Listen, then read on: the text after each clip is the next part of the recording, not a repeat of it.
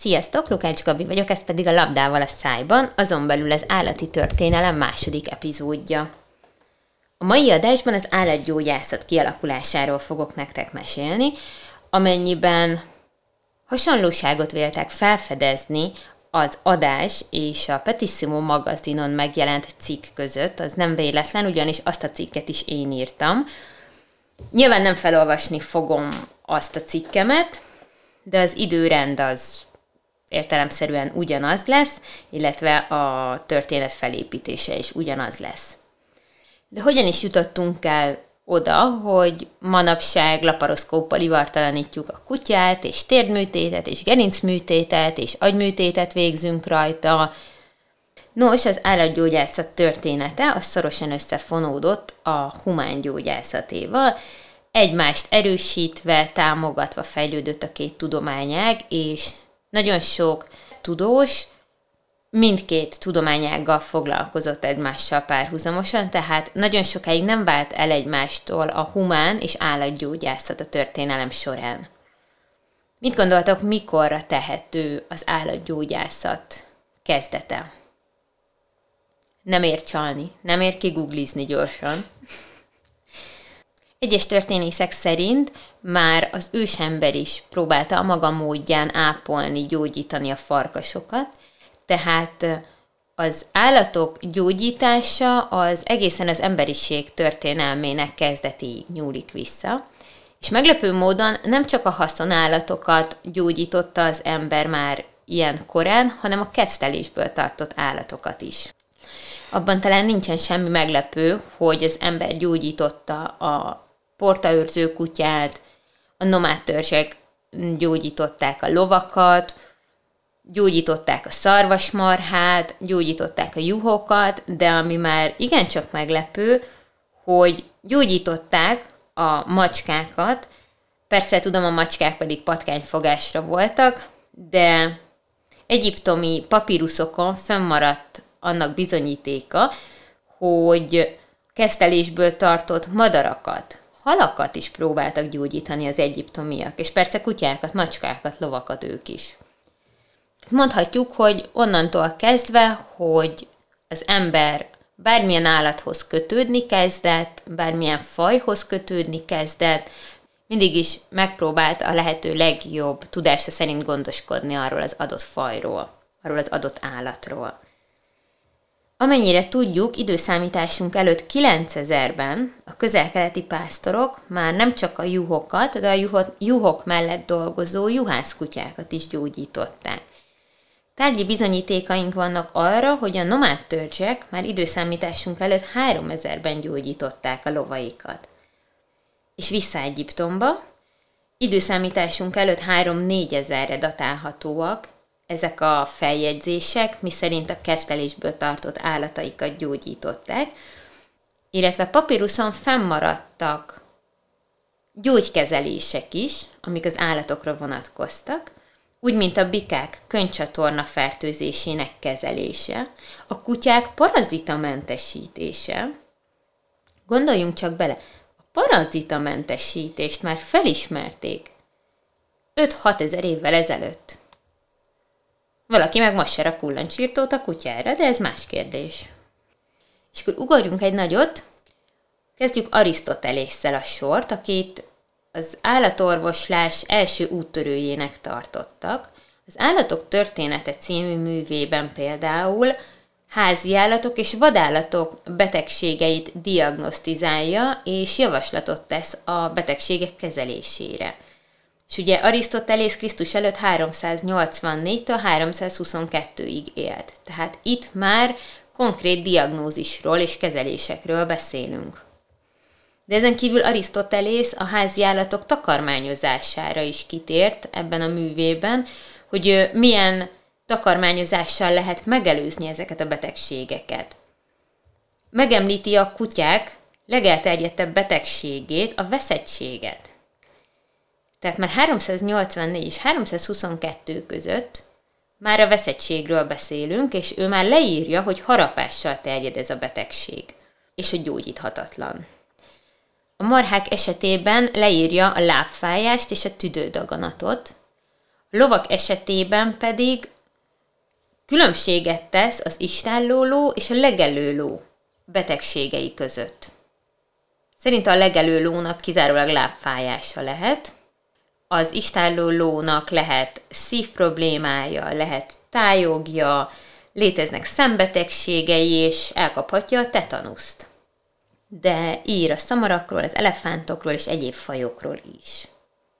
Az ókor következő nagy alakja Pergamoni Galenus volt, időszámításunk szerint 129 és 216 között élt, ő nagyon sok tudományágnak adott új lendületet. Mint mondtam, ekkoriban még nem vált élesen el a humán orvoslás az állatorvoslástól, tehát ezek a tudósok általában mindkettővel foglalkoztak, Galenus is gyógyított embereket is, és állatokat is. Ami lenyűgöző, hogy a gyógyászaton belül foglalkozott gyógyszertannal, neurológiával, patológiával, anatómiával, fiziológiával, és a kor polihisztoraihoz hűen filozófiával is. Galenus elméletei a tudományokra több ezer évig hatással voltak. Több ezer évig megalapozta, hogy merre haladnak ezek a tudományok. Elképesztő. A következő, akit szeretnék megemlíteni, a negyedik századi római Publius Flavius Vegetius Renatus, csak merem remélni, hogy mindenkinek jól ejtem a nevét ebben a műsorban. Renatus négy könyvet írt a lógyógyászatról. Ebben a négy könyvében szorgalmazza, hogy tudományos alapokon álló kezeléseket végezzenek az állatokon, ne pedig isteni okokra és varázslatokra fókuszáljanak. Nyilván a kor emberei ilyenkor még tényleg az istenekben hittek, a, a szájon át terjedő praktikákban hittek, mind a saját maguk, mind állataik gyógyításában, de, ez, ezek, de ezek a tudósok, ezek ugye boncolásokat végeztek embereken, állatokon, ők olyan összefüggéseket láttak meg, amit egy átlagember nyilván nem láthatott, és az átlagember nem is feltétlenül tudta elolvasni igazából az írásaikat, ez inkább a tudós körökben terjedt, tehát a felfedezéseik és az elméleteik inkább szakmai berkekben, tudós körökben terjedhettek. Ettől függetlenül előre vitték az orvoslást és ezeket az egyéb tudományágakat, de, de nem olyan gyorsan, mint manapság. A római birodalom bukásakor betiltották a boncolásokat, és megsemmisítették ezeket az igen értékes boncolási leírásokat, úgyhogy ez nagyon visszavetette mind a humán, mind az állatorvoslás fejlődését. A spanyoloknak sikerült a boncolási leírások egy részét megmentenie a megsemmisítéstől, ugyanis nagyon fontosnak tartották, hogy ne vesszen el ez a tudás, és főleg a lógyógyászatban leírt tudás. A lógyógyászat és úgy általában az állatorvoslás aztán a reneszánsz korban került újra előtérbe, indult rohamos fejlődésnek újra. Ennek a kornak az egyik kiemelkedő tudósa Jordanus Rufus, szicíliai nemes volt, aki a 12.-13. század határán született, nem tudjuk pontosan, hogy hányban, ő írta az állatorvoslásról a kor egyik legmeghatározóbb, legpontosabb művét, a De Medicina Equorum című művet, amiben számos lóbetegséget diagnosztizál, és a fantasztikus ebben az, hogy az akkori diagnózisok, amiket ő fölállított, ezek, a mai, ezek egy jelentős része a mai napig helyesnek tekinthető. A nyomdaipar kialakulása aztán újabb lendületet adott, az állatorvoslásnak, ugyanis el tudták kezdeni szélesebb körben terjeszteni a tudást. 1598-ban jelent meg a Del Anatomi e del Infirmita del Cavallo, remélem, hogy jól ejtek mindent, elnézést, ha nem, Carlo Ruini könyve, ez volt Arisztotelész óta az első olyan könyv, ami boncolási tapasztalatokon alapult. Ruini amúgy gyermekkora óta lórajongó volt, és lovas családból származott, azonban a családjában ő volt az első, aki a lovak boncolásával is elkezdett foglalkozni. Így születhetett meg ez a mű. Sokak szerint amúgy nem egyedül írta ezt a művet, hanem egy orvos kollégájával, akinek sajnos nem találtam meg a nevét, de az biztos, hogy ez a könyv, ez jó 200 évre megalapozta az állatorvoslás egészének alakulását. Tehát a del, del anatomia e del infirmita del cavallo az 1500-as években született, majd az 1700-as évekre ugrunk, ugyanis ekkoriban egyre több hasonló állatgyógyászati könyv jelent meg szerencsére. Az egyik a ló anatómiája volt, amit George Stubbs írt, a másik a New Treats on the Disease of Horses, amit William Gibson jelentetett meg, illetve a harmadik, amit meg kell említeni, az Philip Etin Lafosse Course de Hippiatric című műve volt. Lafosse is lovas családból származott, és ő is elmélyedt a boncolásban. Bizonyára észrevettétek, hogy európai tudósokról volt idáig csak szó, ugyanis Európában sokkal hamarabb alakult ki az állatorvoslás, mint Amerikában. Állatorvosi iskolák is hamarabb alakultak, mint Amerikában. Az első az 1700-as években Franciaországban. A fantasztikus ebben a franciaországi állatorvos tudományi iskolában még az is, amellett, hogy állatorvoslással foglalkoztak, hogy a humán orvosi iskolákat is úgy alakították, hogy ennek az iskolának a mintájára épüljön föl a tanítás. Még az 1700-as évek Európájában maradva meg, kellene, meg kell említsem Harry Breckent és a híres művét, a Ferriert, ami a lovak tartásáról, illetve gyógyításáról szólt, és akkor egyik legjelentősebb művévé vált, Harry amúgy párhuzamot vont a lógyógyászat és a humán gyógyászat között, ahogy ugye sok kortársa, illetve elődje is. Azért szerettem volna megemlíteni ezt a művet, mert ez számos újranyomtatást megélt az 1700-as években, így tudunk pontos részleteket kiemelni belőle, hogy hogy néztek ki a kezelések akkoriban, és ez nagyon érdekesnek fogjátok találni szerintem. Nyilván az akkor nagyon népszerű érvágást Henry bevezette a lovaknál is, de mondom, hogy mikre volt jó kezelés az érvágás. A fiatal, picit túl súlyos lovak lefogyasztására, a ló rehabilitálására miután vízbe esett, és a lusta állat aktivitásának növelésére. Nyilván elkezdett szaladni a ló, amikor elkezdtek eret vágni rajta.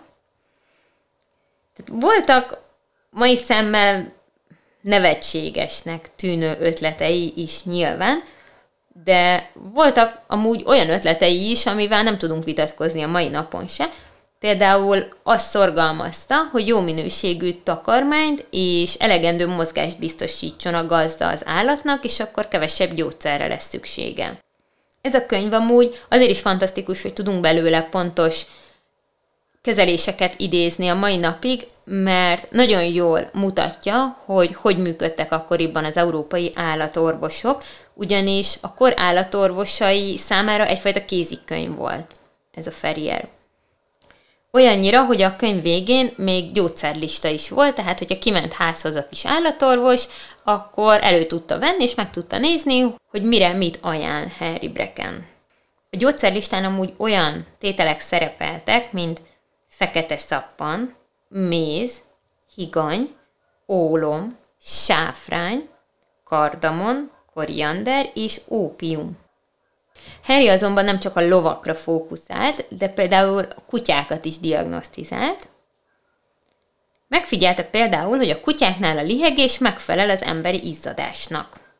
Mint tudjuk, akkoriban igen komoly problémát jelentett a veszettség, aminek fő hordozói a kutyák voltak, Azonban Brecken óva intett attól, hogy a kutyák őrületét minden esetben veszettségnek diagnosztizáljuk, és leöljük az állatot, ugyanis szerinte az, az őrületnek lehet más oka is, nevezetesen a nyelvük alatt élő fehér férgek, amiket csipesszel el lehet távolítani, és akkor meggyógyul az állat. Felteszem, itt a nyüvekre gondolt. Kevésbé pontos megfigyelései közé tartozik, hogy amennyiben a kutya nyalogatja saját magát, úgy az annak a jele, hogy hamarosan meg fog halni, illetve felfedezni vélt egy nemi betegséget a kutyák között, melynek megnyilvánulása, hogy párzáskor túlmelegednek az állatok és meghalnak, de ezt a kort gyakori vizeléssel ki tudják üríteni magukból. Nyilván ezért pisilnek sokat a kutyák, gondolom erre alapozhatta a feltevést. Ő is nagy hangsúlyt fektetett amúgy a parazitamentesítésre, illetve diagnosztizált szemproblémákat kutyánál, amire hát kénysavas borogatás volt a megoldása. A kutyák migrényének kezelésére érvágás, illetve az érvágás még a talppárna problémáinak kezelésére is jó volt, és a kígyóharapás gyógyítására. De a teljel való seböblögetés, a terpentinnel történő sebmosás, a dohányos vizeletben fürdetés és a kénkőpor etetés is kutyabetegségek gyógymódjai között szerepelt a könyvében. Ez volt tehát a helyzet Európában, és mi a helyzet Amerikában ekkoriban? Hát semmi jó. Úgy értem az 1700-as években semmi jó, ugyanis az új világban a 19. század végéig nem volt állatorvos képzés, ott ugyanis az volt a bevett nézet, hogy mivel mindenkinek farmja van, mindenki ért a saját állataihoz, a saját állatai ellátásához, kezeléséhez, és ha minden farmer képes ellátni a saját állatát és meggyógyítani azt, akkor mi szükség lenne állatorvoslásra. Maradt tehát a szájhagyomány útján, így szoktuk, és akkor majd vagy meggyógyul a ló, vagy nem. A lovak gyógyítását például vagy a gazda, vagy a lótenyésztő, vagy a pat- patkoló kovács végezte. Voltak persze önjelölt szakemberek, akik felfedezték a piaci rést, és a tanácstalan gazdáknak eladták magukat szakemberként, és járták a vidéket a kis állatorvostáskájukkal, a gyógyszereikkel, és mindenféle iskola vagy előképzettség nélkül, lehet, hogy mindenféle tapasztalat nélkül ők kikiáltották magukat állatorvosnak, és hát gyógyítottak. Alapvetően igen barbár módszerekkel és fájdalmas módszerekkel. Ugye ekkoriban a nyomtatás még gyerekcipőben járt Amerikában, és a szakirodalom az ugye leginkább franciául íródott. Az amerikai farmerek jó esetben, ha tudtak angolul olvasni, franciául biztos, hogy nem tudtak. Úgyhogy maradtak a patkolókovácsok, a lótenyésztők, a piócások, és akkor ők járták a vidéket, és valamit ott kínozták az állatokat gyógyítás címszóval, és vagy túlélte az állat, vagy nem. Az 1850-es évek végéig nem is volt állatorvos iskola amúgy Amerikában.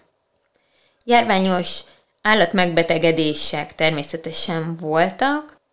1785-ben Bostonban a veszettség volt az első nagyon durva megbetegedés, majd ezt követően a babézia terjedt el a szarvasmarhák között, ugye ugyanúgy kullancsok terjesztették, mint manapság. Erre a törvényhozás egy olyan megoldással állt elő, hogy 1795-ben hozott egy törvényt, kullancsos régióból tilos behajtani szarvasmarhát az országba. Ez volt igazából az első állategészségügyi intézkedés Amerikában. Az első végzett állatorvos Poroszországból települt be Amerikába, 1817-től praktizált Charles Clark. Ekkoriban amúgy több bevándorló szakember érkezett az országba, akik átvették nagyjából ezt az állatorvoslást, de fájdalomcsillapítás még nem volt, és sok volt köztük, aki nem járt egyáltalán állatorvos iskolába, tehát köztük már voltak szakemberek, de voltak önjelölt szakemberek is. Az Egyesült Államokban ez egy igen sötét korszak volt az állatorvoslás tekintetében. Végül az 1833-as sertés kolera, illetve a 43-as szarvasmarhák fertőző melhártya gyulladása volt az a két járvány, ami a döntéshozókat arra késztette, hogy, hogy tényleg érdemben létrehozzanak állatorvos iskolákat az országban. A Bureau of Animal Industry 1884-ben alakult meg, és innentől datálható az állatorvos iskolák létrehozása az új világban. Ennyit szerettem volna nektek elmondani az állatorvoslás kezdetéről, időszámításunk előtt 9000-től a 19. századig felöleltük nagyjából a mérföldköveket. Köszönöm a figyelmeteket, remélem élveztétek, ha igen, akkor hallgassátok majd a podcastünknek ezt a rovatát. Köszi a figyelmet, sziasztok!